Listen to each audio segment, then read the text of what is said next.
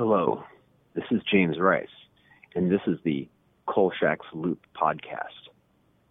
Now, go chase the truth like your life depends on it, because it does.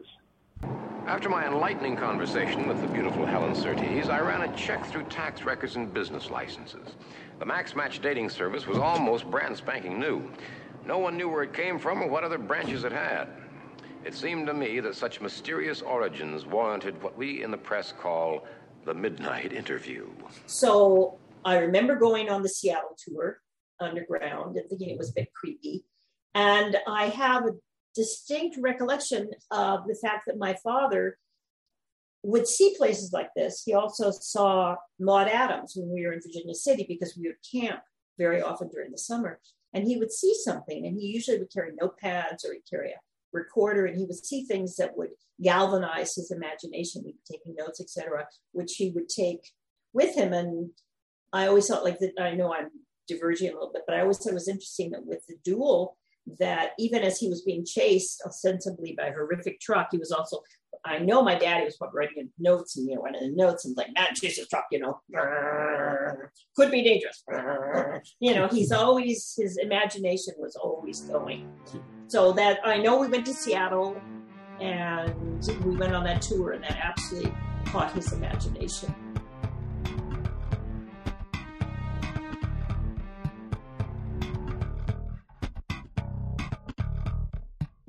Ali Matheson is one of four children of Hall of Fame science fiction novelist and screenwriter Richard Matheson. She's an outstanding, successful writer in her own right, but her scary pursuits only go as far as her hugely popular Disney production, Halloween Town, appropriately covered with us in this episode, So Close to Halloween. Thank you so much for joining us. To remember your dad's role as one of the most prolific and successful science fiction writers of all time. Ali, welcome to Kolchak's Loop. Thank you. Yeah, we're glad to have you. It's an honor to be here. Thank you. Go ahead, Brandon. Yeah, we're glad to have you. And I know Robert, he's going to probably cover a lot of the Kolchak-y sort of, I guess, when he was younger sort of stuff. But I actually I was looking through some of your stuff, and there's a lot of stuff that I remember from my childhood that you did. Look, you actually made me cry a couple of times. We'll get into it later, though. I think I want to go straight there. How did our guest make you cry? Was this the 5-year-old Bradley that saw Halloween Town for the first time?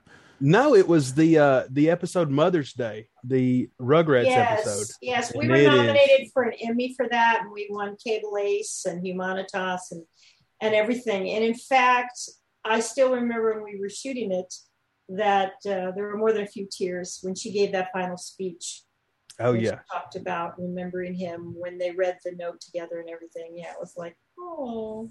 And it was such a different, I guess, a feat. Like, it was, I mean, it still had the humor in it that Rugrats had, but it was very different tonally than most of the other episodes. Right. Like, we had done Runaway, Reptar, and Rugrats from Vegas, and it's a whole different kind of a thing. But I worked on it with John and Dave, and it was a great experience. And I'm always grateful that I was able to be part of that. Mm-hmm. Guys, backtrack for me, because that is one at my age. I'm about 10 years your junior, Ali. But that's one positively geriatric at this point. We'll be discussing Dick Van Dyke show.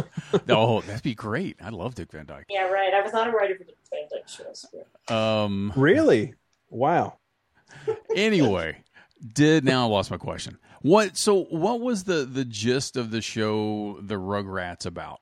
So it was on, was it a family show, so to speak, of these characters? Ostensibly. Okay, well, describe that a little bit for me, because I think I almost understand what ostensibly means. I think, I really do feel like Rugrats was a landmark for shows like Family Guy, etc., because ostensibly you were watching adorable little kids doing adorable little things, but there really was a sharpness and an intellectual edge and funny stuff that adults and kids could take in. The kids could take in the visuals and like it, but we absolutely wrote for adults too. And I do know the difference because when I first started, I was working for sheer animation companies. And there wasn't that edge because it just simply wasn't something people were looking for. So I think that John Cooksey and I did have that. And that was part of our creative appeal to Rugrats, because we started as writers and then ended up running it in no time at all. Yeah. And to piggyback off that, one of the reasons that I think, I mean, 100% agree that I think that it was sort of like a mixture was, I mean, you get the kid aspect, but then like as an adult rewatching it, you get the aspect of like the kids, like, you know, they'll say mispronounce words like the submarine episode. They go, oh, he's got a submarine and he plays his tuba to get the air. And it's like a right. child. Well, we had a 5-year-old at the time. And we actually stole one of her ideas. We gave her no money for it, and we're proud of it because she was 5. And hey, too bad for her. Now it was called the Pirate Light because the pilot light I think went out in our house or something. She was calling it the Pirate Light, and where was the pirate, etc. So we used something like that, and you know she would say hopticopter and all these things. So we had a little Rugrat at the time when we were working on it, which we were probably aptly plagiarizing from. And by the way, I did want to tell you that I have done other strange, dark, unusual things, ranging from so weird from Disney to The Collector. Yeah. The Collector, that I worked on. And both of those are far from quirky. So I do carry my father's dynasty and lineage a little bit. That's great. So speaking of the mispronouncing words, does you had told me, I believe, that you minored in English. Is that right? Yes, I was in English and music. Okay. You followed your dad's footsteps with music, huh? Well, my dad composed and I sang. Right. Very good. Very good. Well, do you remember the character Mrs. Malaprop in one of the books? You know, the founder of Malapropism. Wasn't it Dickens or something? It wasn't Dickens. I think it wasn't Dickens. I'm trying to remember who it was myself. But I do remember that character because there came the word that went into the English vocabulary. Exactly. Yeah. So that's the kind of thing that I feel like I noticed in Halloween, the Halloween Town, is that there were things the characters said that had a much deeper background to them. And in those notes, wherever they are, at one point, I had made a mention on there that it seemed like you guys were tipping into almost the allegory of the cave and the theory of forms. Plato and Halloween Town. Yes. Do you know what I'm talking about? God, I need to find this. I may just check out for a good 10 minutes and let you guys keep talking. I love it when I have these Mensa conversations. But I really think you did. No, that was not a discussion for Halloween. No, we didn't say right, there's an analogy we should get on. But that's the beauty of, you know, what Aristotle I think was trying to do when he talked about those things and how Plato was so influential and how we have repeatedly gone back to those types of, you know, what you want to call them, Greek tropes or something like that, that all sort of come from a basic philosophy or what I like to call a universal truth.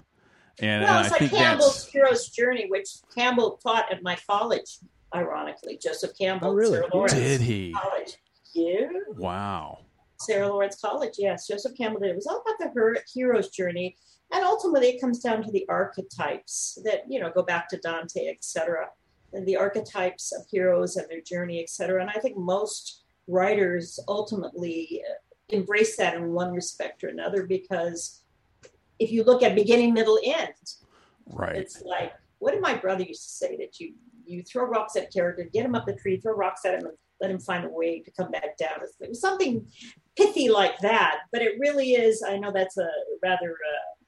basic way to look at a journey, but the journey is the beginning, middle, end, no matter what screenwriter you talk to or screenwriter teacher, which is you need to have that. And I think that you find as a viewer that if you don't have that, if you can't track the character or what he's going through, I think a lot of people lose interest in it. They're not following it anymore. Right. Red, I'll let you get in one more thing. Just this is, again, the thoughts I had that I wrote down that I lost. So I'm going to run with it.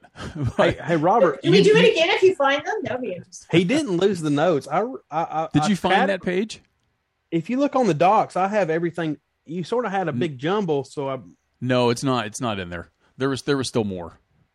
Because I read through everything. Trust me, dude. I was writing because I felt like I was back in college. Put together. I never saw. I'm gonna have to grade this, then, Robert. Good, you should, because now that we've spoken about it, your homework. I'm forgetting everything I was gonna say.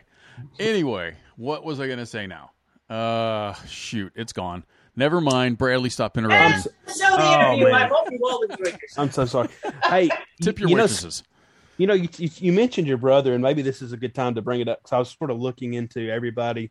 So you have a brother, Richard, and you have another brother, Christian, correct? Yeah. Mm-hmm. So Richard seemed to be like the really into horror, like he did all the more horror stuff. Would you say he leans sort of that way, or? I would say he leans more toward my dad's genre. Yes, yeah. My brother's RC's very creative, but I really couldn't see him doing Rugrats, for example. That would be something he would be that interested in. Mm-hmm. And then your other brother, Christian, he seemed more to the comedic side, sort of the Bill and Ted, and then whatnot. And then I think a Goofy movie, which I loved a Goofy movie growing up too. Yeah, he's certainly done some eclectic stuff. Absolutely. And I sort of feel like you're in between them, sort of like genre. I'm the middle child, so there you go. Because he's Richard's more like your dad, and then Christian's sort of more comedic, and then you're sort of in the middle with both, Well, I'm darn funny, so I fit right on in. But my sister was a social worker; she's retired now. My mom was a PhD therapist, so I was the only girl in the midst of it all. Oh wow, yeah. So I guess I struck out my own way, but I used to sing professionally and do that. And I don't think I had considered going into writing per se, just sort of, what you see, what your environment is, right? Yeah. So, how did you start writing? Like, what was did you start with your dad? I know, Robert, didn't you mention in the notes that she had worked on some things with her dad possibly, or? We never worked on anything directly. Well, no, that's not right. We did the Outer Limits together. Well, with somebody. What about the Christopher Reeve project? I thought maybe... Oh, no, I had nothing to do with that. I was just a stand-in. Oh, no, that was completely my father's. Okay. I think Wikipedia may have those wrong, because I remember seeing that part of it. I was like, really? She wrote on that? I know. I looked at that. I'm like, well, wait a minute. I just got out of college. I swear I didn't write any of it. No, I've been active in it. I belong to the group, and I have gone to the Somewhere in Time weekends at the Grand, and I'm close to quite a few of the fans. It's a lovely, lovely environment, and was something that made my father very happy, as it was a very well done movie. And as you can well imagine, you do creative things, and X amount of time you go, this is so not good.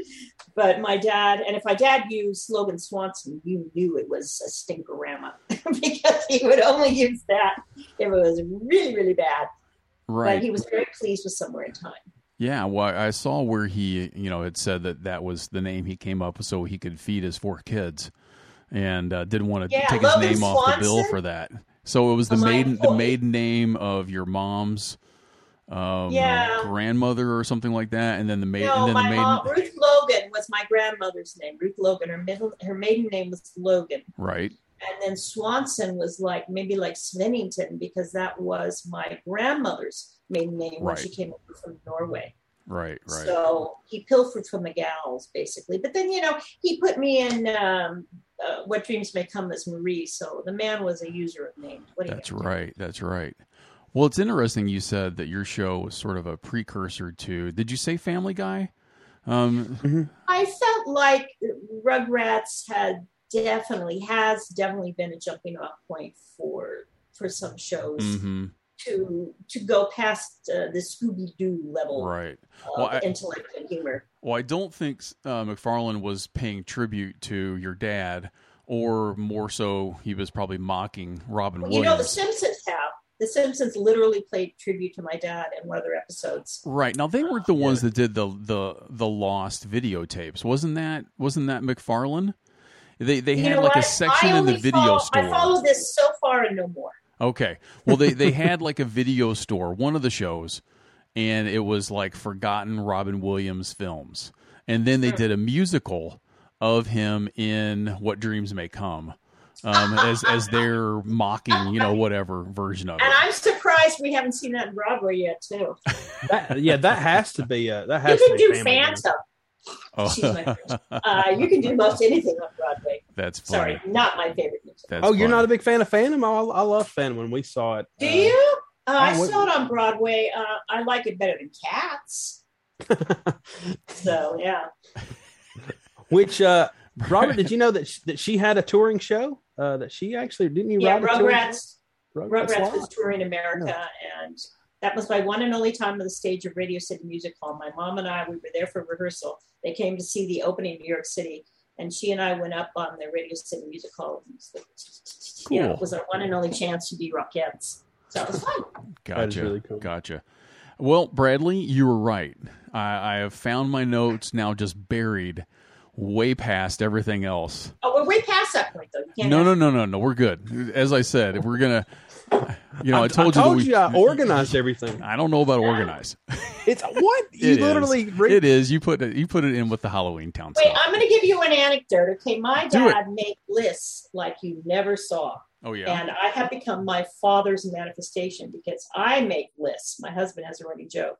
You know, lists for the next hour, lists for the next day, and for the next week. Blah, blah. So if you wanted to drive my dad utterly crazy, you either moved his lists around or you hid one, which is going to be from an hour now or yesterday or tomorrow, you know, and you just sit there like, ah! That would drive me absolutely nuts. Yes, and it's the same for me. So I'm probably, I have to live his dynasty on this. Well, let's do this, guys. Let's go back into just a little touch on Kolchak. And if anybody is actually repeatedly viewing and listening to our podcast, you know that we're talking about Kolchak the Night Stalker. You know that there were two TV movies that preceded Kolchak the Night Stalker, the TV show. And the TV movies, though, were written by Allie's dad, Richard. And they were based on the novel The Kolchak Papers, written by Jeff Rice, or as he would have called them, Kolchak Papers, as we now have learned from his son. And I know, Allie, you say Chak when you talk about it. So that's how my dad said it, too. Is there another way to say it? Well, that is the way that evidently all the people who are involved with the writing of it have said it. But that's the only way I ever heard it. Yeah, the person who portrayed it, Darren McGavin, decided to call it Shaq. Oh, and he even had an interview where he corrected the interviewer who said, yeah, the Kolchak. He says, no, Kolchak. And very McGavin kind of way. If the actor happy, sometimes you just run with it. You do. Oh, you do, yeah, all semantics. Yeah, you do. But I went for the longest time telling Bradley he couldn't pronounce it with a Chak because that was incorrect. Because I only knew the story of McGavin doing it on the show and all the episodes. So he was wrong, so very wrong, Bradley. Kind of. He feels shame daily on what he has done. Yes. So anyway, and so the show is written when you're 15, 16 years old. And a little bit younger, somewhere in that neck of the woods, you know. And so he does or doesn't ever bring his work home and talk about the latest thing that he's been doing around the dinner table or anything like that. Yeah. Not that kind of guy. A bunch of teenagers. It would only go so well and no better. Are you familiar with the term TA for kids? Transactional analysis for kids. Oh, I was thinking TMI for kids actually on this one. So yes, sure. I mean, my father's materials and the things were happening at work and what was being shot, et cetera, because we would go to sets and it would be an ongoing environment. Absolutely. We were aware of what was happening, et cetera, et cetera. But did he take us aside at 14 and say, hey, what do you think of act 1, scene 2? No. Right. Wisely, he did not, because that would not be a good idea. And all of us as teenagers, I think we had our own very narrow view of what was important in life, like what were you going to wear to the prom. So I remember going on the Seattle tour underground and thinking it was a bit creepy. And I have a distinct recollection of the fact that my father would see places like this. He also saw Maude Adams when we were in Virginia City because we would camp very often during the summer. And he would see something, and he usually would carry notepads or he'd carry a recorder, and he would see things that would galvanize his imagination. He'd be taking notes, etc., which he would take with him. And I always thought, like, that, I know I'm diverging a little bit, but I always thought it was interesting that with the Duel, that even as he was being chased ostensibly by a horrific truck, he was also, I know my daddy was probably writing notes, and, you know, one of the notes, and like, man, Jesus, truck, you know, could be dangerous. You know, he's always, his imagination was always going. So that, I know we went to Seattle and we went on that tour, and that absolutely caught his imagination on what could happen. And then I remember seeing it, the Las Vegas one, he shot too. So. Did you, Robert, do you ever remember did you hear the Duel story about? Yeah. I'm familiar. You can relay it though. Oh, I mean, I'd probably not do it as well as she did, but basically what I always heard was that your father was with another writer for the Twilight Zone. Was John Soule? No, Jerry. No, Jerry Soule. He was a friend of the family. Yeah. And I think they were driving and just it was road rage assassination. Yeah, road rage. You know, semi-truck driver was just chasing them until they pulled off the road. And then I think that was the same day John F. Kennedy died. But what's interesting is if you live in California, especially in LA County, you're never going to get out of there without running into road rage at least once a day. But I think the average one of us just go, oh, that SOB or yada, yada. But we don't say, hey, we need to write about that.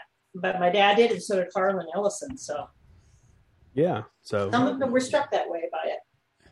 Yeah, in the interview that I saw, he had said that once they pulled over and said their obscenities and kind of calmed down a little bit, that the idea just hit, and he grabbed an envelope that was in the car and started writing. He usually always carried for the show. For my whole, as long as I can remember, he carried a cassette recorder and or a pad and pen, etc. Because he always had. And now I carry a pad and pen, although I'm really just writing my lists on it. But you never know. Nothing might happen. Oh, that's great. Well, the one of the lines, and now it may be in my notes and maybe not, but I'm going to go ahead and say it because I think it's appropriate. And I can see how it fits Bradley, it fits me.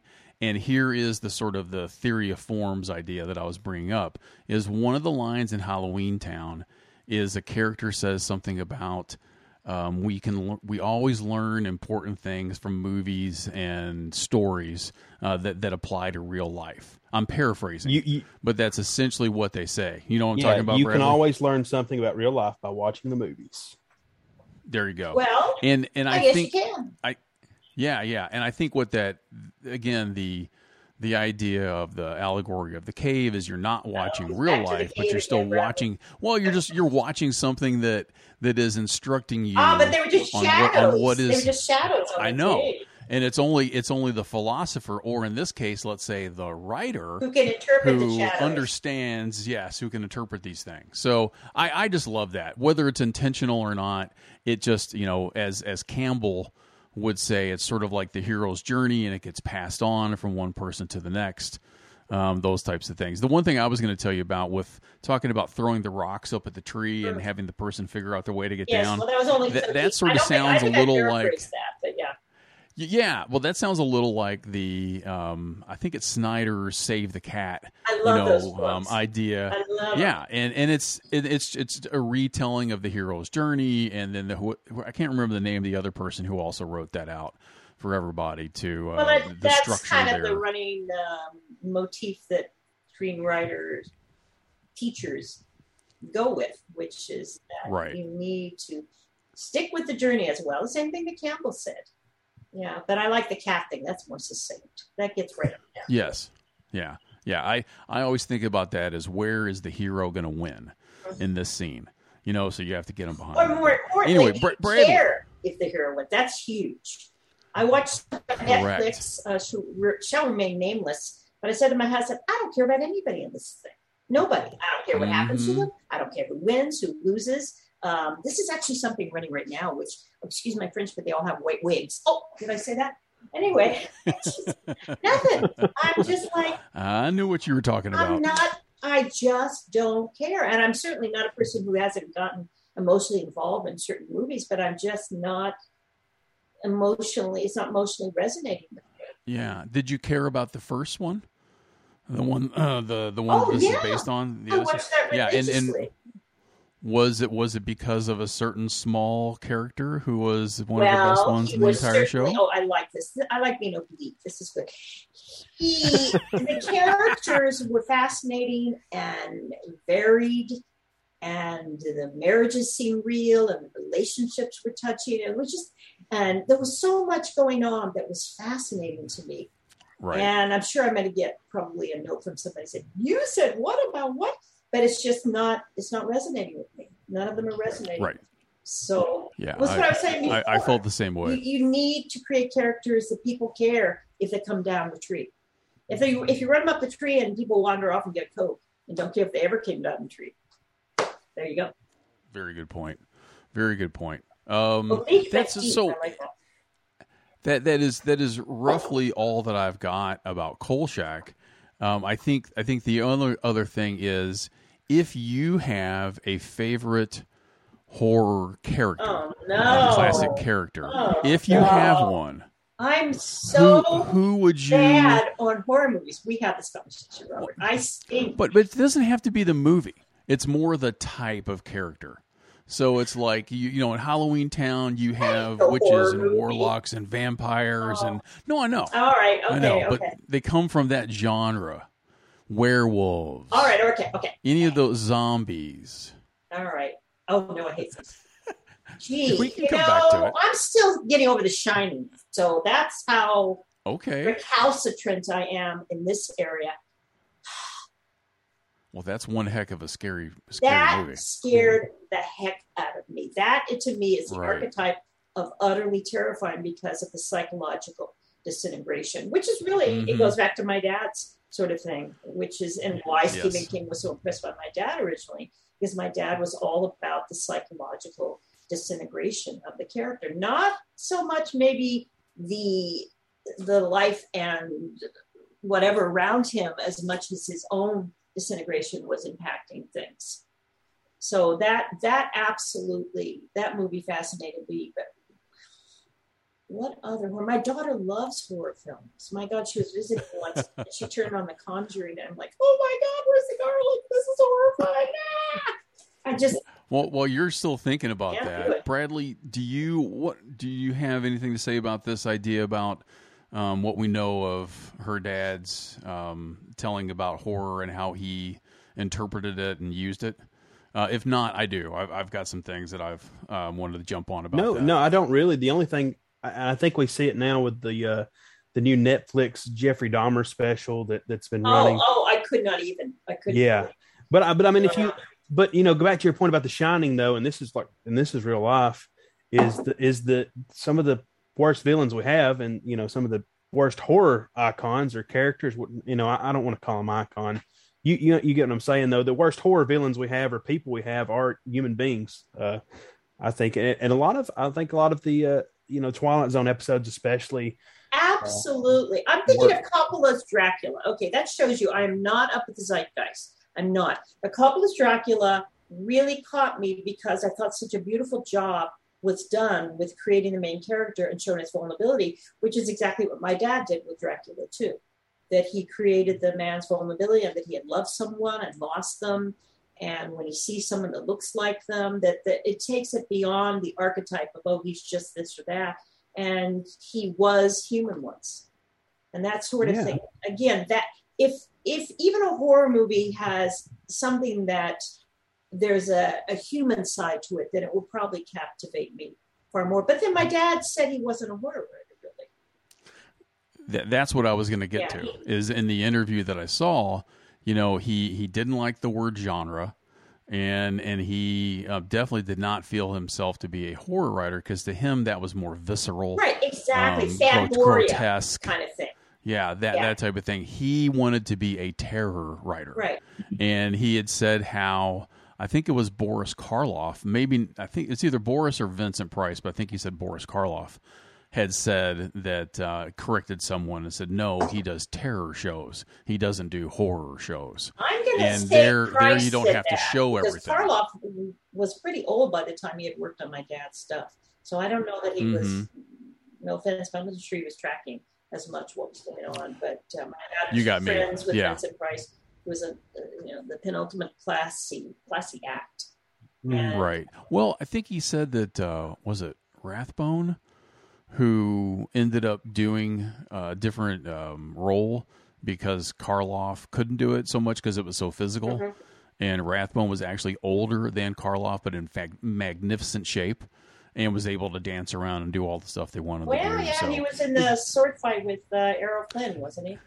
And remember, my father was a huge aficionado of those early sword fight movies. I must have seen Robin Hood about 20 times or something like that.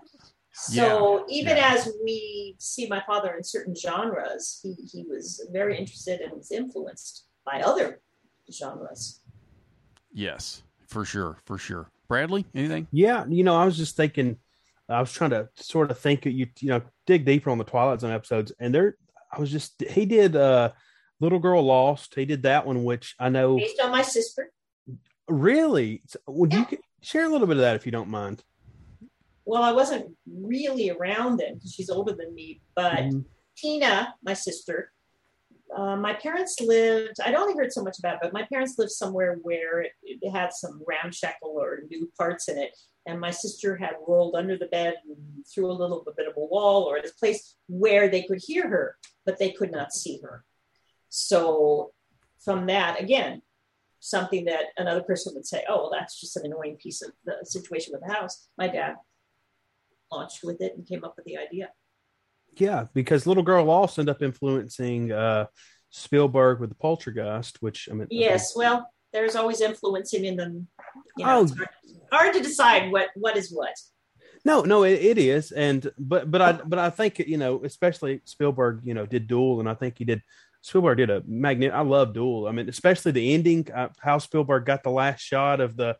Did you ever hear about that, Robert? How the last shot where the semi is careening off the side of this bridge, they just had a stunt guy stay in the truck and jumped out at the light, and he almost didn't make it. He almost didn't jump out in time. That sounds like early stunt work. Yes, and that you couldn't do the special effects. Like you just jumped as it went down. Mm-hmm. Well, I like the Duel group I belong to on Facebook, and somebody wrote me, "Well, we should either do a prequel so we can learn all about the truck driver." Or we should see what happened after a crash. And I'm like, well, I'd say no to both. Just tell them go work. Yeah, just tell them to go work on that. And I think the TV execs. Take that home and work on it, mister. Thanks for sharing. Yeah, and I think the TV execs didn't want they're like, hey, we don't need the. Spielberg was real big on getting that last explosion shot. And the TV execs were like, we don't really, that ain't really important. But Spielberg's like, no, I have to have this shot in the movie. No, it's a great shot. It's beautifully done. Oh, yeah. But even Nightmare at 20,000 feet. I mean, that's very psychological. Did it really happen? Did it not? Nick of Time. I mean, Nick of Time is such a fascinating episode. Nothing happens in the episode, but everything happens. In the episode. Like that to me, if somebody said to me, "What's a real good manifestation of your father?" I would say Nick of Time. My dad did not. We flew in vacations all the time. My dad was not like, oh my God, there's things on the way. No, he didn't do that at all. That to me was a certain amount of imagination, but a Nick of Time, because my dad, he freely admitted he had a paranoid side, as did his family. And the fact is that machine was potentially controlling people through fear and paranoia. And he and his new wife bought into it, but she reminded me of my mom in some real ways, because my dad could get fearful or paranoid or whatever, it could come up, and my mom was a voice of wisdom and sanity at times. And I love that the woman says, no, we're going, we're moving on. And then the other couple comes back in and they can't leave. I thought that was just amazing. I love that episode. Yeah, I think the dynamic in that between the couples and how the newlywed wife lovingly talks him down and keeps trying to help, reason with him. And right. And it was a good embodiment of a healthy marriage that they were going to be okay, because we all bring our fears, we bring our baggage, et cetera, into marriages, but how does our partner deal with it? How do they deal with us? And vice versa. Right. And the other couple was just feeding off of each other and they're stuck. So that's why I like that. I like the psychological aspects of that, especially now that I'm older. Oh yeah, and he also did he did Daryl's favorite episode, A World of His Own too, the one with the tape and everything, which I thought was great. Oh, that's a hoot, isn't it? It's not my favorite, but it's a hoot. It really is. I like that one. Or even what was the one with the boxers? The row. Now we're just naming Twilight. Yeah, Real Steel, which that became the movie. Yes, with Hugh Jackman eventually. Yes. Yeah, he had said about that he wished he had thought a little bit further in the future, because to him, he's writing these things in the 50s, and he thinks, you know, late 70s is a good time for when all these changes could take place. And he's like, well, he said he just laughed about it, that he missed the mark a few times on things. My dad's work is ecumenical. It really lasts in perpetuity because human emotions, pro and con, are forever. Mm-hmm. And that's what he dealt with. You can see certain horror movies like The Blob, and it's like, oh my God, is this dated? But other movies like Shining, for lack of a better word, is a psychological drama that is something that will last forever. As to a lot of things about my dad. And the Hell House, for example. Yes. Where the house takes advantage of each person's vulnerability. That's pretty fascinating, and very much what my dad was interested in. And I think the best science fiction is the science fiction that doesn't. I don't know if you're writing science fiction to try to predict future events or anything. I don't think that's the right mindset. But like, you know, it's one thing that brings people back to Orwell and 1984 stuff like that is the mentality, like you talked about, the mentality. Yeah, the if you try to do the future, you're usually going to date yourself pretty darn fast. Which I love Kubrick, love 2001, stuff like that. But they were visionaries. They had a vision, and that's the difference between other people who are just sort of out there doing derivative crap, for lack of a better word. They're just sort of borrowing liberally from the right and the left, but without a vision, without a clear through line of what you want to say and what you want to do, it's just like, eh. That actually brings me a little bit to one of my thoughts that popped into my head when I was watching Halloween Town. Oh God! Sorry. No, don't you dare go back into the shadows and never saw. No. You remember our first conversation that we had, our pre-podcast talk, and I had asked you something about, did your dad ever, what was it? Come home and talk about his work, or did you ever dig deep? No, it was, did you ever dig deep into your work, in his work, blah, blah, blah. You had said, well, you know, my mother was a therapist, and why do you want to ask that question, Robert? So you kind of threw it back on me. So yeah, so I trust me. My background is also in fitness and wellness, so I've done wellness counseling. So I kind of play these games too. Now, once again, I've lost my train of thought. No, not really. Did there ever exist a willful intention by Disney to answer to the Harry Potter craze with similar stories about magic, witchcraft, any of those types of things that you know of? And was any of that manifested in Halloween Town with the original story that came to you guys? There are some similarities I'd like to point out, but they're all good similarities. And I enjoyed everything, and it only made it sort of richer for me. But in terms of, I think, when what was written at certain time, maybe they don't all match up, and that's okay. But I think there's, the hero's journey fits both those stories. Hero's journey fits all good stories. I think that it was just a matter of us being influenced by both our own creative ideas and what the zeitgeist, surely the zeitgeist does influence you, what's going on around you. But none of us, either Paul, John, or myself, were ever interested in directly emulating any particular genre or any particular movie out there, which is why I think Halloween Town is unique unto itself.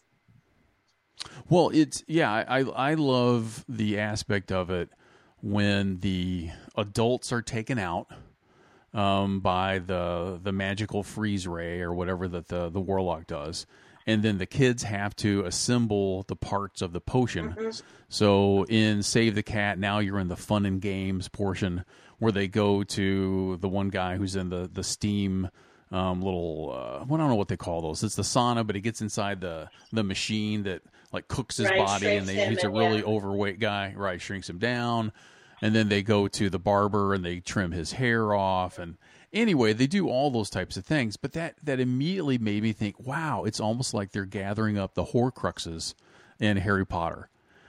These are the things they have to go for. But really what struck me the most about it, again, was this is the journey they're taking.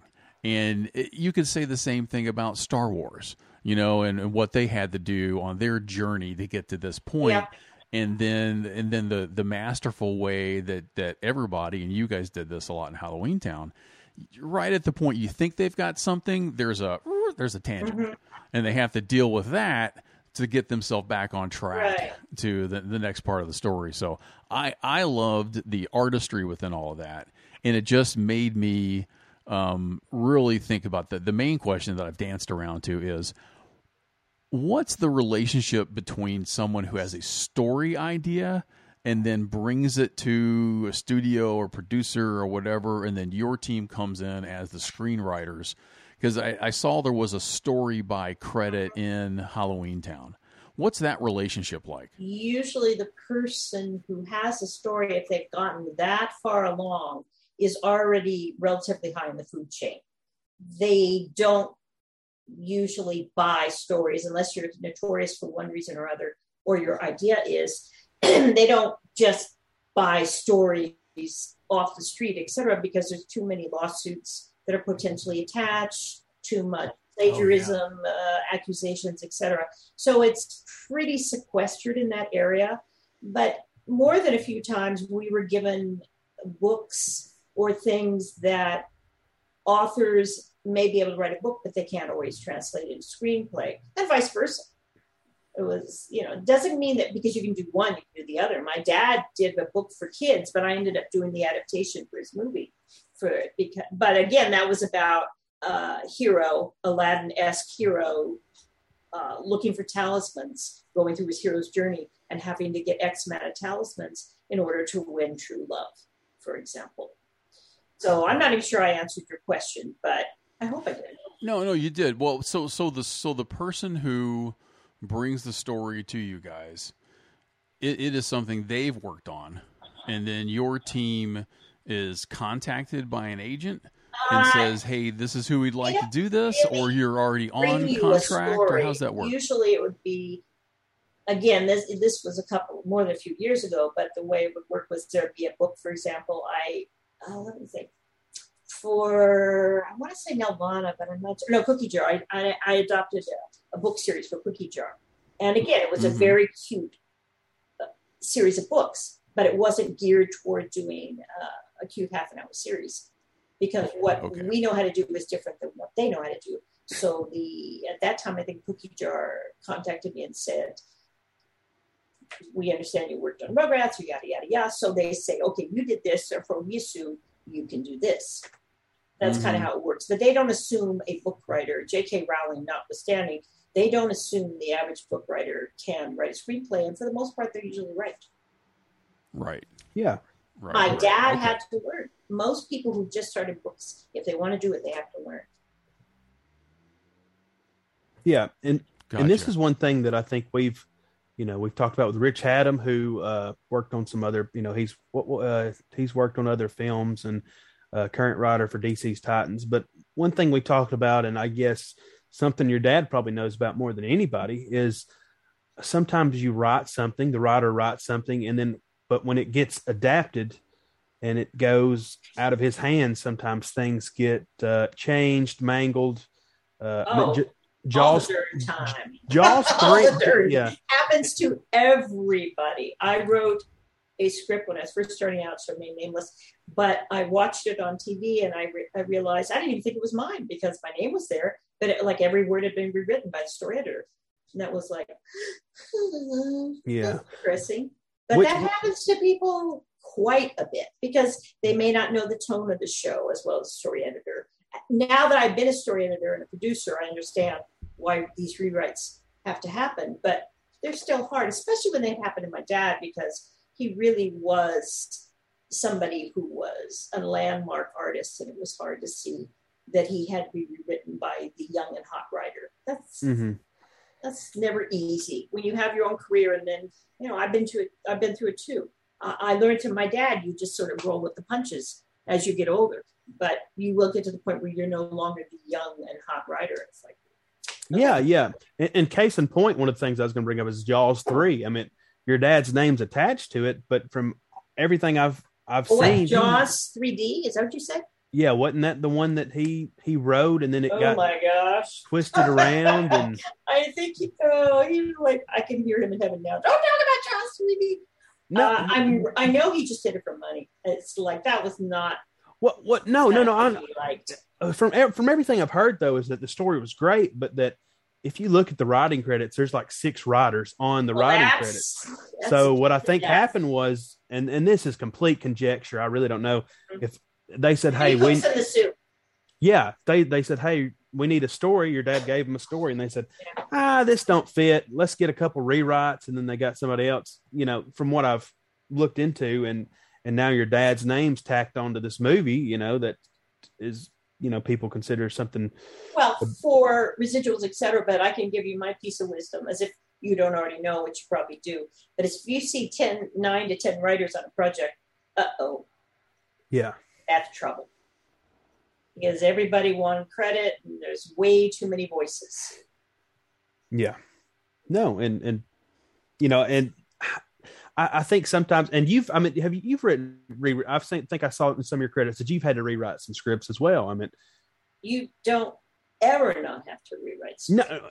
No, I guess it would be more like a script doctor, I guess. Have you ever been hired to do like script doctor work or anything like that? Well, yeah, it wasn't any, that was never a phrase that I looked at. I know that Carrie Fisher kind of gave herself that lexicon, or somebody else did, but that's never how I looked at it. I just looked at it as people would bring projects to myself and my other partners, and this needed to get fixed, and it was like, and I try to, whenever possible, at least for myself, to show respect for the other writer, because growing up in a family of writers, I know how that can be, and it can be difficult emotionally to be utterly rewritten. Mm-hmm. But I also think it's important too. I mean, if you get a good core group of writers, like a group of 2 or 3 writers that can work together, which I know you've experienced. There were 3 writers on Halloween Town, correct? On the first one, I think. Well, I've also worked on series where you get get close, and ideally you're all have the same vision and humor and intellect. Ideally. Yeah, man, I really want to, Robert. There's so many people I want to bring in. Like maybe get her and Rich Adam on one day talking shop on TV shows, and I don't know, because he's currently, you know, writing shows nowadays, just to see how different things are and how similar things are, I guess, because that's some of the things. But going back to Halloween Town, one thing I was thinking of is back in like I think '89, there was a Studio Ghibli was real big, the animation studio, and probably something Disney looked to was Kiki's Delivery Service was a real big witch movie at the time that I think it pairs well, like it complements each other with Halloween Town, that movie. I mean, it's got a witch that's 13 that sort of does her own thing, which is not out of the ordinary, but isn't that the Japanese classics, right? Oh my God, my husband and daughter just love those. Beautiful artwork. It's not like Howl's Moving Castle. Yeah. Spirited Away is another great one that I grew up watching all those, and I love all those movies. Well, then, you know, I honestly don't feel, and I appreciate the thought, but I don't feel like Howl's Moving Castle, I feel like that's really quite amazing compared to Halloween Town. We were a little more prosaic. I understand. I guess more of a as complementary pieces. I mean, around the same time, they both sort of conveyed similar ideas, because especially in Kiki's Delivery Service, it was like sort of like this girl who goes out on her own away from her parents, and she's trying to find her way. And, you know, even to Disney Channel extent, if you want to work within those parameters, there's a lot of similarities in Halloween Town, where you have these kids who have to figure out and save the adults. And I think part of the problem with the issue is just that I personally have always been a little bit baffled by the ongoing and seemingly in perpetuity popularity of Halloween Town, because you know, forest for the trees, right? I was writing in the midst of it. It was very few writers ever said, my God, we're writing a genius piece of work here. And, oh, it's going to last forever. Because usually if you say that, you're wrong. And it's big drama. But I have to sometimes wrap my head around the idea that Halloween Town has impacted people, etc. I did actually put on my Facebook because I thought, I never mentioned what work I have done, but I thought, you know what the heck? I'll just say, watch Halloween Town. And a lot of people said that they liked it. So my father was of the same ilk that tooting your own horn is, you know, something you need to do judiciously. I'm not a good horn tooter. So when we talk about Halloween Town, my horn is like, is that true? Is that good? Is that was a good one? I don't know. So. Well, trust me, when I told Bradley that you had written Halloween Town, and I mean this was just through texting, but I could see him jumping up like, "Oh my gosh, are you kidding me? It's one of my favorites." Oh, it was. And I am a goddess. No, it's all legit. I am a goddess. Okay. Oh yeah, yeah, yeah. And then and later, Bradley, as we cut you back down a notch. I had a little discussion with Ali about Scooby-Doo, and she is not a fan. I sit through it with my daughter. Oh my God, it was excruciating. I don't care if the Scooby-Doo inventors find me tomorrow. Bad people, it was bad. That was my daughter loved it, and we had to sit through it. It was as bad as Pokemon. These are the things that make me a crazy person. Whoa! I cannot. It's shots fired. Visual hoo-ha. Okay, I'm sorry. You know, you get my age and you get cranky, but yeah, Scooby-Doo made me nuts. Well, I'm just to spot you. I watched Pokemon and then I watched Halloween Town as a kid. How does that make you feel? My daughter and her friends dragged me to the Pokemon movie, and they never spoke to me. She said, "Pikachu, Pikachu," and I'm just thinking, this is going to be water torture. What? How old is your daughter?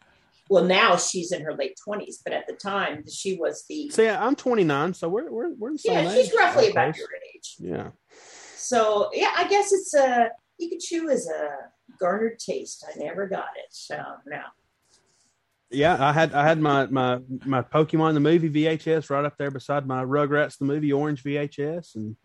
You know, I'm sure I'm going to get all sorts of diatribes from Pokemon aficionados. Like, I don't know if they're listening to us. I was going to say, because they listen to Kolchak's Luke.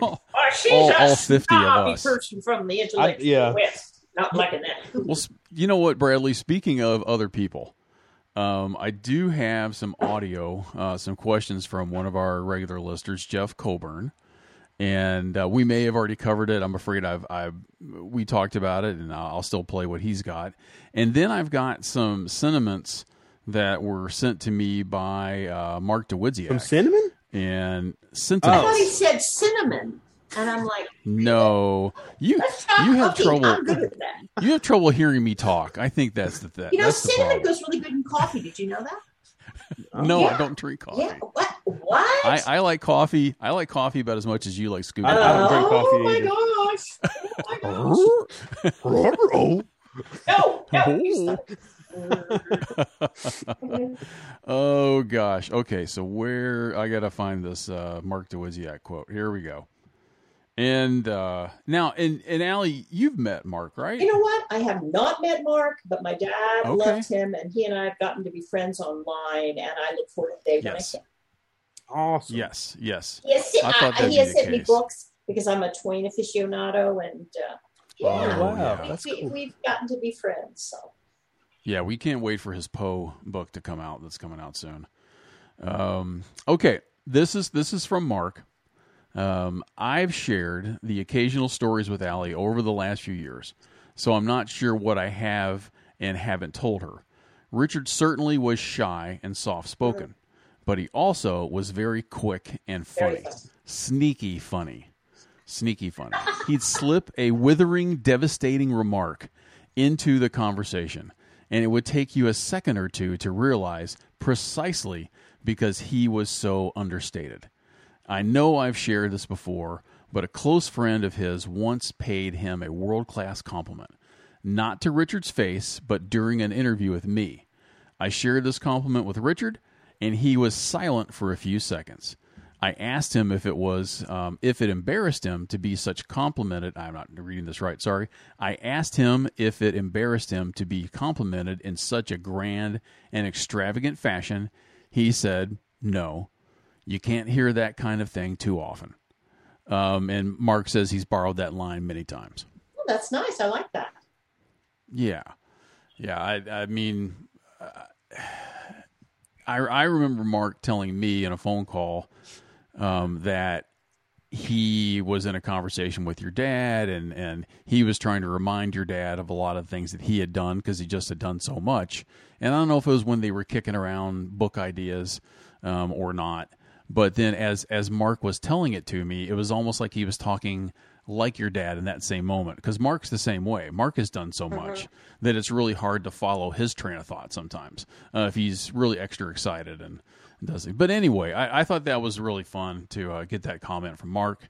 And let me, if you guys will let me, one more thing here.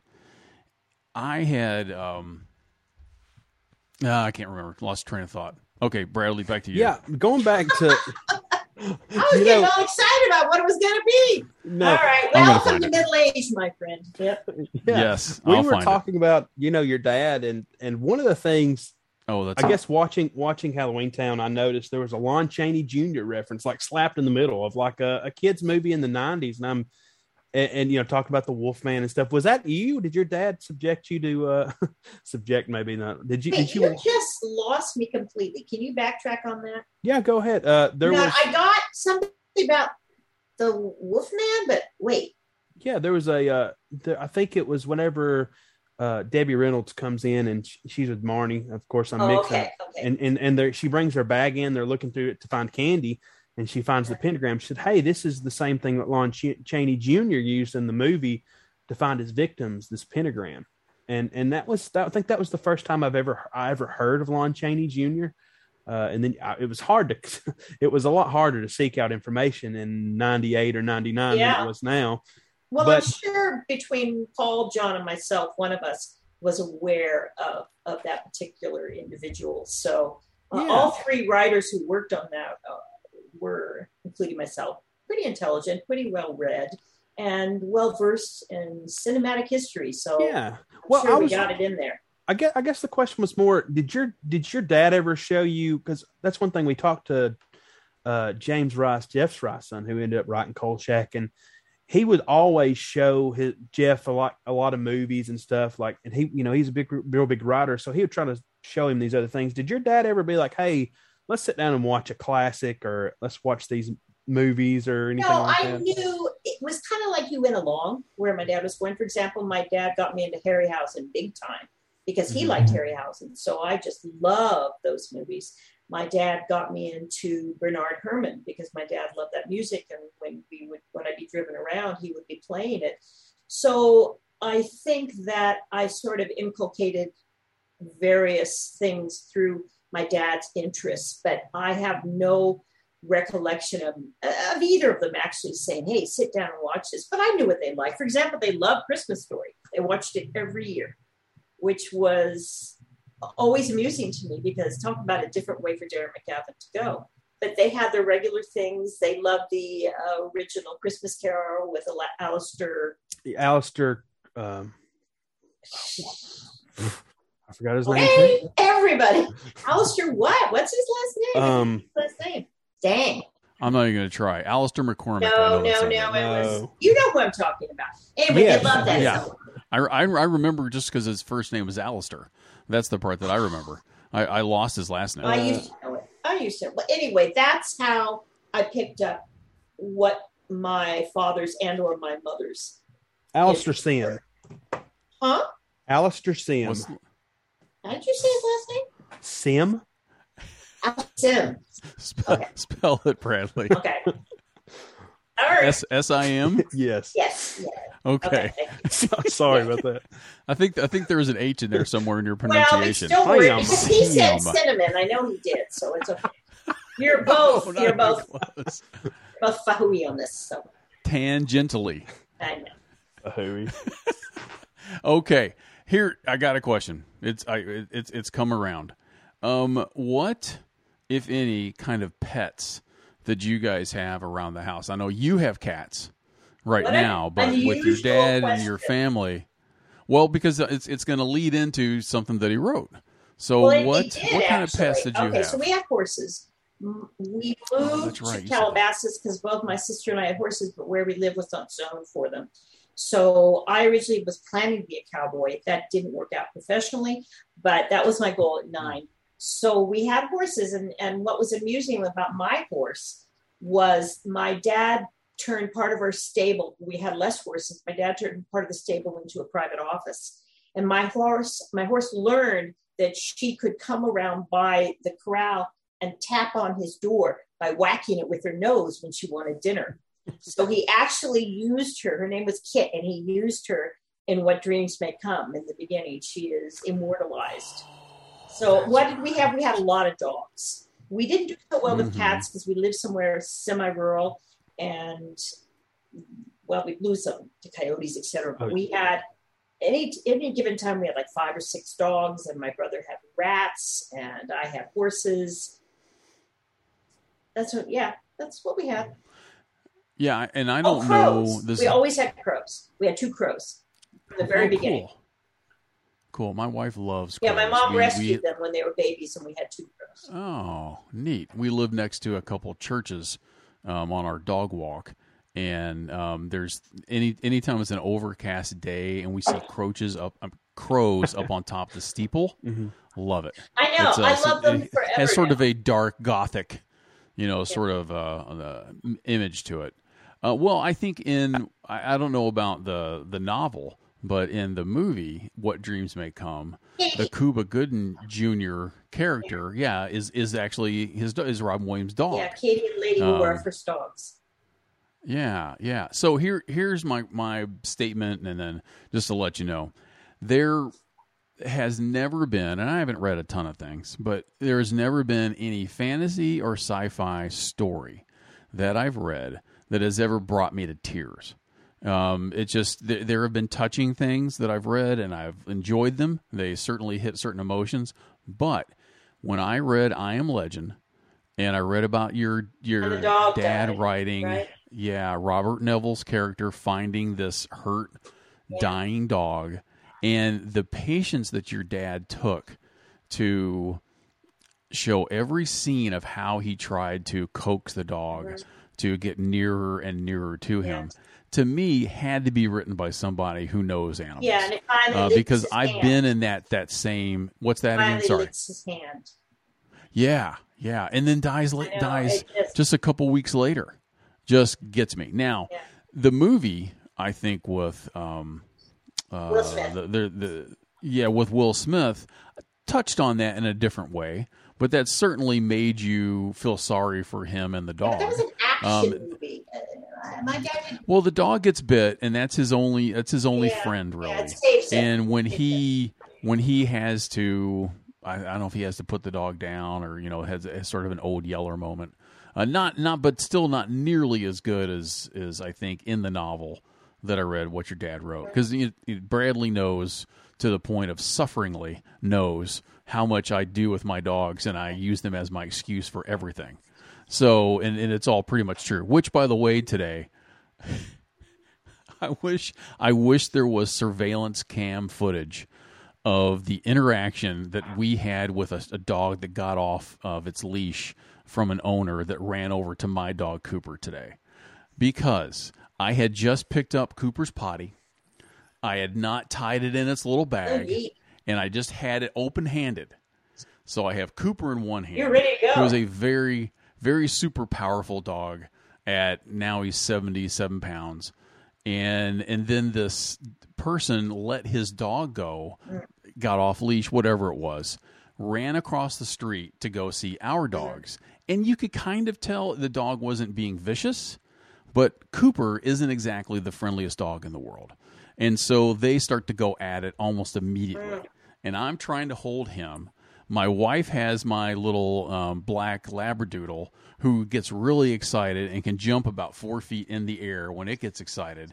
So right next to me, this thing happening, the dog jumping up in the air, and eventually as Cooper kept pulling me forward, he eventually just let go. And, you know, all my weight was backwards. So when he just stopped and let go, man, I tanked it down. And I was on my butt in seconds. But were you still holding it is my question. Well, that's the thing. That's the thing. So the guy runs over, and instead of grabbing his dog and taking it back over, yeah. I mean, while Cooper was within 2 to 3 feet of still snarling and ready to snap this dog in half, this guy says, sit, to his dog. He just makes him sit there. And I look at the, you know, how ludicrous this whole is, because I see I'm holding Cooper and I look over to my hand and I see I'm still holding the potty up in the air like it's a baseball that I ran down the field, you know, and caught and still showed the crowd. Yeah, that I kept it in the air. But then I look over at him and I say, can you just take your dog away? And I actually said it that way. I didn't scream at him. He took away, and honestly, my wife and I were just laughing at the whole thing later, because it's just me holding up the potty in the air and that type of stuff. And then we both said the same thing to each other. It's like, why didn't he have shoes on? The owner had no shoes also. I mean, it was cold outside. It was in the 30s. And this guy's in like shorts and no shoes, and that's what we came up with. I spent too long on that, but I wish I could get surveillance cam footage of that. Oh, my goodness gracious. I may edit that out. I may not. I don't know. Bradley, you can tee up another. I'm going to find Jeff's call. Go ahead, yeah. And we'll see what we do. And wait, we may be getting. So this is Jeff Colburn is someone who contributes on the Kolchak sites frequently. He is a collector. He wants to, you know, he's really working out getting the desk lamp that is on Kolchak's desk in the TV show. And he's trying to basically recreate, I think, the scene. With the desk, with the lamp. He wears the hat. He wears the seersucker suit.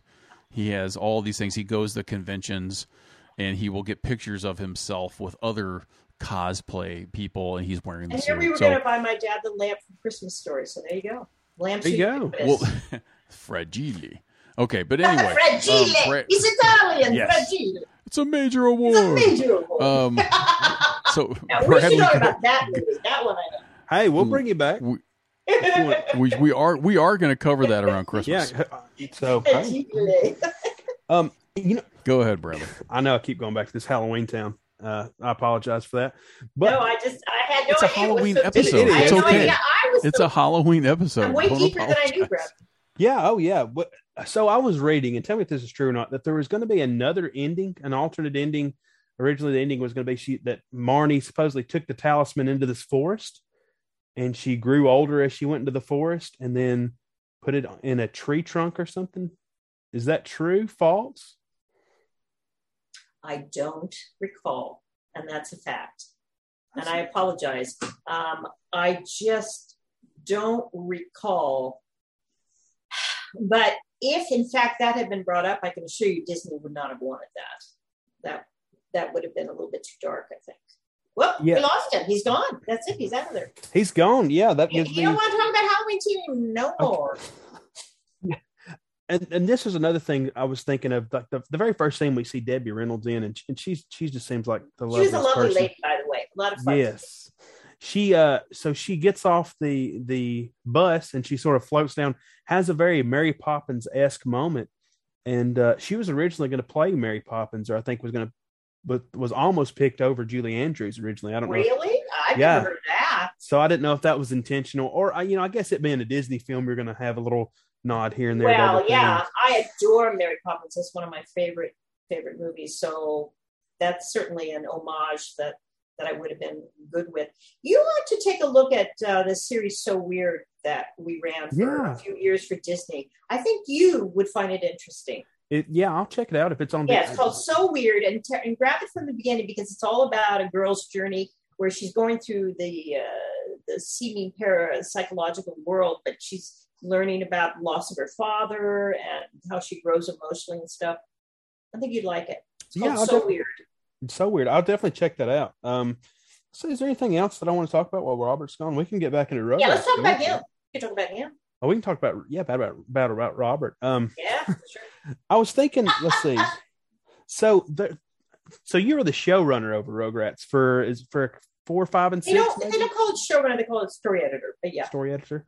Yeah, for was it just 4, 5, and 6, or did you before that? It wasn't that long because we got nominated for an Emmy for the Rugrats, and from that we ended up got an overall deal with Disney.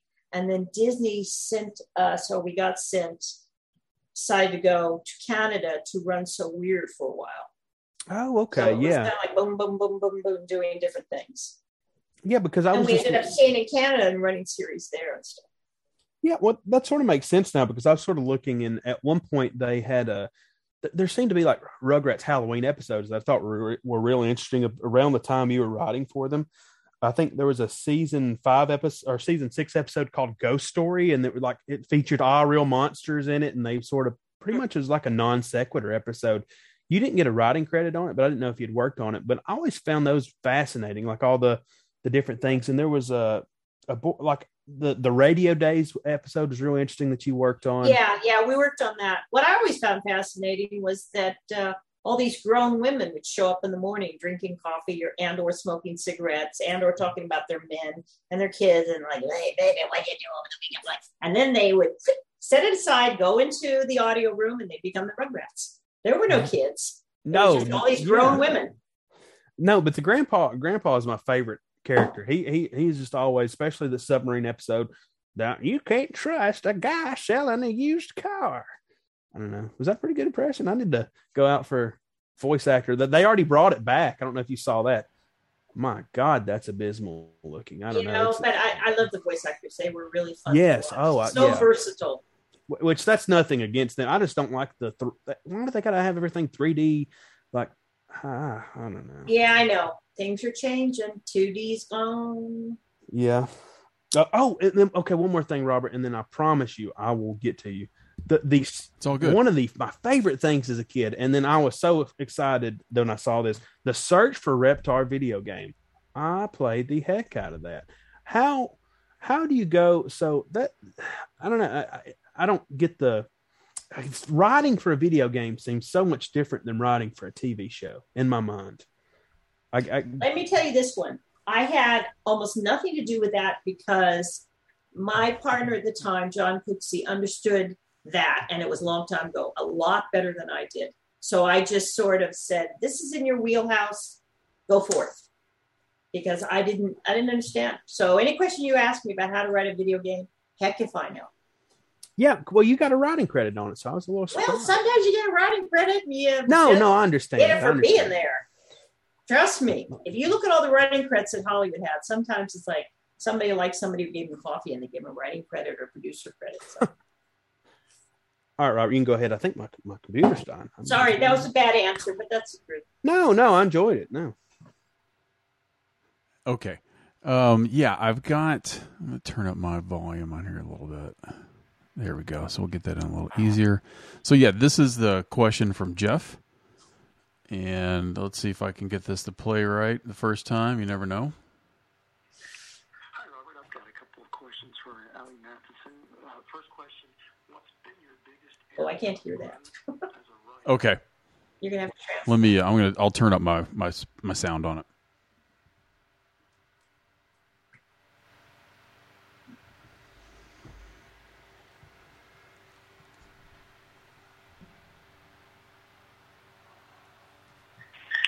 Hi, Robert. I've got a couple of questions for Ali Matheson. First question: what's been your biggest area of growth as a writer? And my second question is, people might assume that your father was one of the reasons you became a writer. To what extent is that actually true, and what other factors led you to that path? Thanks. Well, those are good questions. What has changed in my writing is the fact that I have changed, that I started in the 80s when I was young, and I think writers very often write about what they know, at least when you're younger. But as a person gets older, albeit as I've gotten older, and changes, loss, growth, I see the world a different way now. that I did when I was 25 and I hadn't gotten married yet and I didn't have kids and my parents were still around.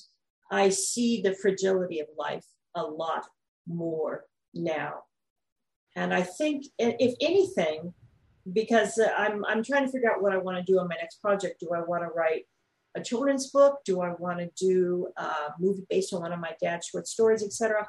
But it will be greatly about the emotional journey of the characters, about loss, about one of them will maybe be going through the loss of his wife, and one of them, you know, it's more than just the panoply. Sure, there'll be the fun panoply, but the journey, the emotional journey will be different because my emotional journey and who I am is different. And I've certainly have been through a lot in the last 5 to 10 years. Absolutely. So I think that's the answer to that. And the second question, I forgot. What was it again? How much has your, a lot of people think that you got into, possibly think that you got into writing because of your dad. How much of that is true? And if it's true and not true, I have a long-standing interest in public speaking. I got, I think it was, wasn't I telling you, Robert? I got a Distinguished Toastmaster Award a couple of years back, which is the highest level you can get in public speaking with Toastmasters, which took me years. It was a life achievement and a huge amount of speeches, etc. So I literally have no fear of public speaking whatsoever. And I really enjoyed it. It was something that I had considered in a way that, you know, my father would, in Toastmasters, my father would have had a heart attack. Basically, it's just not something he ever would have done. Whereas my mother was far more apt in that area. And I also like to sing. And I have other interests. So am I a bona fide writer? I don't think I'm a bona fide writer, no, because I really am eclectic. I have so many different interests. My husband laughs at me because I love to watch videos of rescue tigers now. And I said to him the other day, you know, I should have gone into that as a career. I really like tigers. I could have been like a baby tiger rescue person. And it's like, you know, as you get older, it's like, okay, when I was 8 or 9, I wanted to be a cowboy. That didn't seem to have much of a future as a career. And it's like, okay, I want to be a singer. Well, I tried that. I worked professionally. And then I did this and that and other. So I think my dad was a pure writer. Absolutely. That was who he was, the very essence of him. I don't think it's the essence of me, but that's okay. That's fine. I enjoy a lot of different things. Yeah, that's really good. Go ahead, Bradley. You know, Ali, you remind me, I guess, just talking to you, and I know there's a lot of different, I guess there's different nuances and everything. You remind me a lot of my mom. She grew up. Yeah, she grew up. She had, I guess, older siblings. You know, she had brothers, and she was the only girl of all of her brothers, and they grew up in a music household. They had, you know, my grandpa, her dad was real big into music. He got her into music and they would sing all the time. And pretty much that's what she started and went through. And then that sort of, I came up in music, mostly like gospel, and we'd go volunteer at nursing homes and stuff like that. So I don't know what yours was probably more formal. Yeah, obviously there wasn't gospel in my house at all, but my father played the piano very well and composed. I didn't know if you knew that. He composed music and piano. Mm-hmm. So he would play for me and I would sing. But yes, you were right that you pick up what I hate to say ambiance, but what is the actual timbre of your family and what is everybody doing? And I think being creative was what my family was about. But then my sister became a social worker, but she was, she's older than me and she was long gone by the time I think we were all getting into writing. So it wasn't something she pursued. Yeah. Well, it really, you know, it's bittersweet that we have the advantage of video, and you know, I have a couple things that I captured of my father before he passed, and I'm really happy that I still have those few memories. Yeah. Other than, you know, the weird times that he first got his video camera and he filmed us eating Thanksgiving dinner. Yeah, you know, there's no conversation. It was just eating Thanksgiving. I think he was focusing in on my girlfriend a little too much at the time, in all honesty. As I've rewatched it, I'm like, dude, I'm not sure I like these angles. Anyway, Listen, my dad got a camera. Worst photographer in God's creation. We went to see the Space Needle. Yep, close up. Whoa, back. Close up. Every angle for like 10 minutes. We used to watch those movies an owl because he stung. Or there was our feet. Somebody's feet walking over there. It was like, you know, I wonder sometimes how I wrote movie scripts and did angles and shots because, you know, left on his own device, not good. Well, and I'm not trying to bring us to a close necessarily, but I think we appreciate your time. We've been able to cover quite a few things with Kolchak, your career, also talked about the Twilight Zone. I guess it's 15 episodes that he wrote of the Twilight Zone. 16, Bradley, do you know that one? Yeah, 15 or 16. You know, quite possibly one of the most often used writer in there, other than Rod. And I will say, we brought up the episode, the one with Keenan Wynn, and I heard your dad say that what he liked about Rod so much was that he almost never changed any of the script.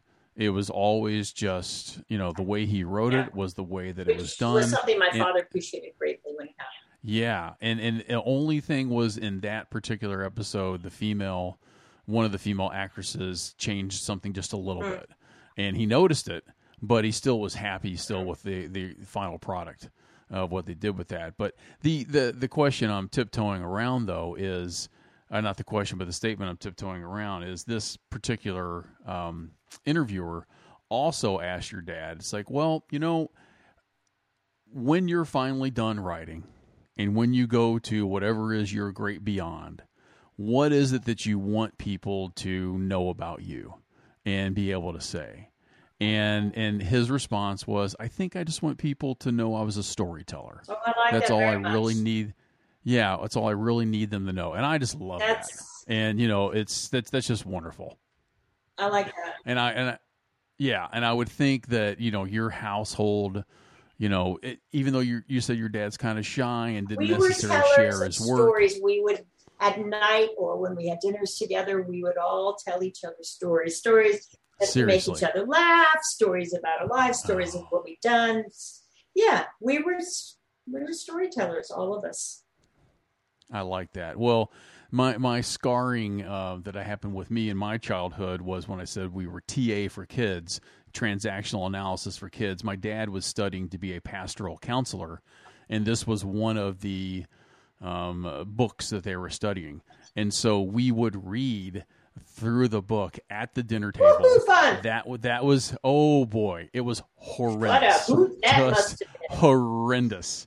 And, you know, and the funniest thing about that was you were assigned these roles. You know, when you spoke, you were the parent, or when you spoke, you were the adult, or you were the child. You know, and so they would say, now, when you said the statement, what were you acting like when you said this? And they would and I understood all these things. How did you use that as a movie scene? People would say, that would never happen. Well, because here's what eventually happened, which was the comedy of it all, which was, you know, luckily it was only comedy, was my oldest brother was so bored. I think he was 14 or 15, you know, having to sit through these things with the rest of us. Then my other brother would have been 12 and I would have been 9. And he is deciding to doodle inside of his TA for Kids book that he had. Go figure, he ends up being a very successful graphic artist. I love it. Later in life. So there's that. But my dad sees that he's writing in his book and not paying attention to what my dad's doing. Mm-hmm. And it could have been the scene from Animal House where he screams a pledge pin on your uniform. I mean, it just, he grabs the book, and he tries to rip it in half, and he just can't do it. He's like, and that just makes him even more enraged. And he throws it down and storms out of the room. And all I can think to myself is, well, who's acting like the child now? Well, exactly. Exactly. Yeah. Anyway, why that had to end with a story about me, I don't know. But I just have really, because of your post, Ali, mentioning about your dad and showing the plaque of him at the Science Fiction Writer Hall of Fame. For the Kolchak group, which I just happened to decide to join. I've been what the A. Yeah. Yeah, and I've always, as I told you over the phone, we had our pre-call, I've always known about your dad. I've kind of made this Kolchak's Loop my foray into giving Jeff Rice his credit for coming up with the character. But I haven't necessarily looked into your dad so much, but since doing that with you and having that conversation, I've read all of I Am Legend. I've been watching videos of his interviews, and I'm just loving every second of it. He's a very interesting man. Yeah, yeah. Just thank you so much for joining us on Kolchak's Loop. Well, if I may mention, really appreciate too, if you wouldn't mind, please do, doing a little purportment for my group online, which is, if people are interested in my dad, please come and join us in the group I run for him on Facebook called He Is Legend. Yes. Which is I think it's an excellent group that gives you a sense of who he was, both personally and professionally. And we welcome new members. I welcome new members. Are there any other projects that you're doing, or any other ways that you want people if you want people to contact you, they can do that? Will they give me lots of money? I don't know. Oh. You have to ask them. I'm just trying to be pragmatic here. I mean, really. Oh, yeah. You know what? They'll find me on Facebook. Through that site? Yeah. Okay. Through He Is Legend, and I'm on Facebook, and I'm on Twitter, etc. So, yeah, okay. I can be found, absolutely. I prefer they didn't show up at my doorstep, but I live in a somewhat remote area, so it would be a long time. Yeah, I think you're safe. We're not divulging any of that info. But no, please come and hear Legend, and they'll get to know who I am, too, absolutely. Yeah. Bradley? Allie, it's been a pleasure. Like, I didn't know going into this, just relaying it through Robert, I didn't know what to expect, and I don't know what expectations I had, but you exceeded all those. I really enjoyed the conversation. I hope you will... You'll have us back. I'd like it very much, and I would love to come back discussing Halloween Town again, and the psychological and deep gradations I had no idea I was actually doing. And I want to bring the co-writer I have, because knowing him, he'll probably say, "Oh yeah, I was that and more." I meant that all the time. I'm a big fan of Plato. Oh yes, he's a very smart guy. He went to Stanford. He's smart as a whip. So if you want to bring both of us around again, because this was a lot of fun. I enjoyed it. Well, I think we should plant the seed then for Halloween Town 2. We need to cover that. That's right. And what I think, we don't want to say it now and spoil it, so people can come back to it for us. But what I think is almost a direct reference to a very famous Twilight Zone episode. In Halloween Town 2? In Halloween Town 2. I'll tell you after we stop recording. An homage or a ripoff? That's what I want to know. I think it was an homage. I wouldn't call it so much a ripoff. Yeah, no, I would call it an homage. Started by on that one, okay. you know, Robert. Go ahead, Bradley. Before we go, bringing up those two connections to your father. I mean, what all he did? He was linked to the Outer Limits, Twilight Zone, Star Trek. We didn't get into that. I mean, he pretty much touched all the bases. A great Star Trek, he did. Great. Yeah. Oh, 100%. Yeah, we didn't. Yeah, and very much like Dad's kind of Star Trek. Mm-hmm. Which one was it? I can't remember. Yes. And then he says at the end, we have to have each other or we can't function. Yes. Yeah, that's my dad. That was the kind of thing you're really interested in. And if we look at the psychology of that, Allie, we can study Gulliver's Travels. And you can go through Gulliver's Travels. But it's true. It's true. Okay. All the different cutting the cracking the egg on the top versus the bottom, podcast with Einstein.